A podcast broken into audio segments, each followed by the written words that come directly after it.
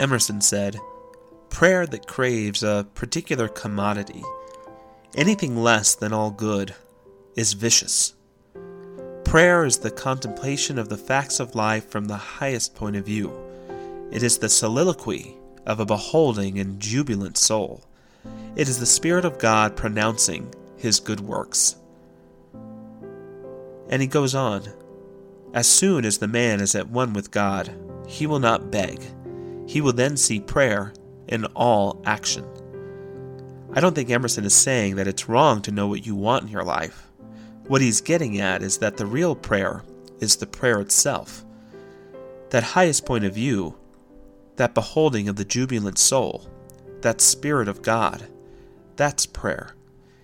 It's not the ask, but the answer. And when you get that, the prayer itself is the answer.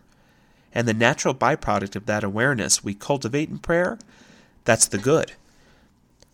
I have found in my own prayer practice that my prayer is not pure unless I want it to for everyone. If it's a prayer just for me, there's something not only selfish but restrictive about that. There's a lack consciousness in wanting riches for me and not for you, love for me and not for you. A prayerful consciousness helps receive that. And another way, when the prayer is the answer, is when we realize that the best prayer isn't for a specific outcome, but about a specific becoming within ourselves. It's not about what do I want, but who am I to become? It's not about how I want something to look, but how do I want to feel? Thus, in knowing what to pray for, I love to use that technique of the child who keeps asking, Why? Why is the sky blue? Because the sun reflects on the water. Why? Because we live in a universe with the sun in the middle. Why? And so on. If there's a material thing you're wanting, keep asking why until you get to that thing you want to experience. I want a new car. Why? It'd make me feel rich. Why? Because I'd get attention from beautiful women. Why? Because I'd feel beautiful and free. Ah, beauty, freedom. That's what I'm wanting to be loved and to be loving. I don't know if God can order up a new car for all of us, but I do think those qualities of beauty and freedom, or a willingness to be and be loved, that can happen. In fact, they exist already, right now. They can be embodied now through prayer. I can today anchor myself in beauty, in love, and in freedom, and commit to be that in my life. And that is the creativity of prayer. Being those things brings those things about. The prayer is the answer. Speaking of prayer, Ernest Holmes said, Your first step is to come to a more complete realization of who and what you are.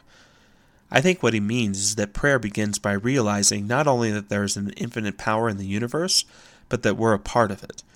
There is a God, and I am an expression of God. Or, life is, it is infinite, and I am in it.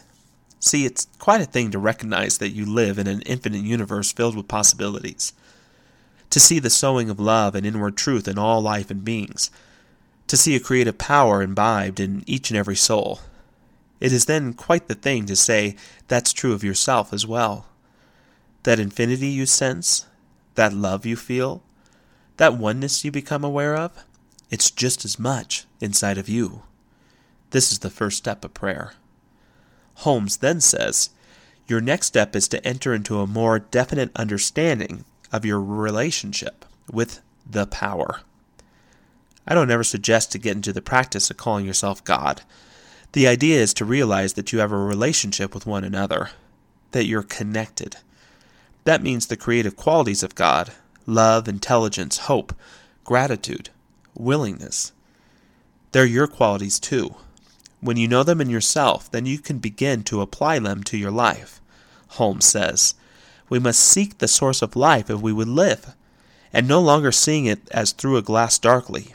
We shall be gently led from our canyons of disillusionment into the fertile valleys of peace, through which flows the river of life. And as we live in consciousness from that fertile valley, we take that consciousness into the daily circumstances of our life. Then we're into the final step, which Holmes shares. Your final step is to use the power for yourself and others. Apply it to your relationship. Apply it to the lives of those you love. Apply it to Facebook. Apply it to the freeway. Apply it to your light, to your dark, to your gray. A consciousness of truth applied reveals truth. I love how Joseph Campbell put it. I don't think of God as up there. I think of God as right here, in whatever I'm knowing and loving and serving. To be happy with Him forever in heaven means to recognize your own compassion, your own participation in that creature or person you're with. That seems to be the goal of the journey. And that is prayer in action. To know and love and serve in awareness of a sacred presence. Prayer becomes not only a ritual, but a way of life.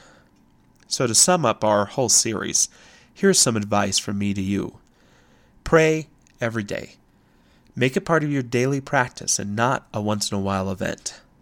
This means prayer is no longer something you do when you want something, but prayer is the practice you do to make your life whole, blessed, and a blessing. Gandhi said, There are at least two clear times for prayer. We should turn our mind to the Lord immediately upon awakening in the morning, and when closing our eyes for sleep in the evening. During the rest of the day, every man and woman who is spiritually awake will think of God when doing anything and do that with God as witness. Such persons will never do anything evil, and a time will come when they will think every thought with God as witness and as its master. Such persons, who live constantly in the sight of God, will every moment feel God dwelling in their hearts. We have only to turn our thoughts to God, no matter by what name we call God, by what method, and in what condition. Second, pray for the experience, not the content. Pray not that someone be your love, but for an experience of deep love. Pray not for that job, but for the best possible job. This doesn't tie the universe's hands into doing a specific thing for you, but declares that you trust the universe to create not for, but with the intentions of your heart. Lastly, the prayer is the answer. By that I mean it's the consciousness we reach in prayer that is what we should be seeking. To live from that consciousness is to live answered prayer. To close with some more words from Emerson. Is not prayer also a study of truth, a sally of the soul into the unfound infinite? No man ever prayed heartily without learning something.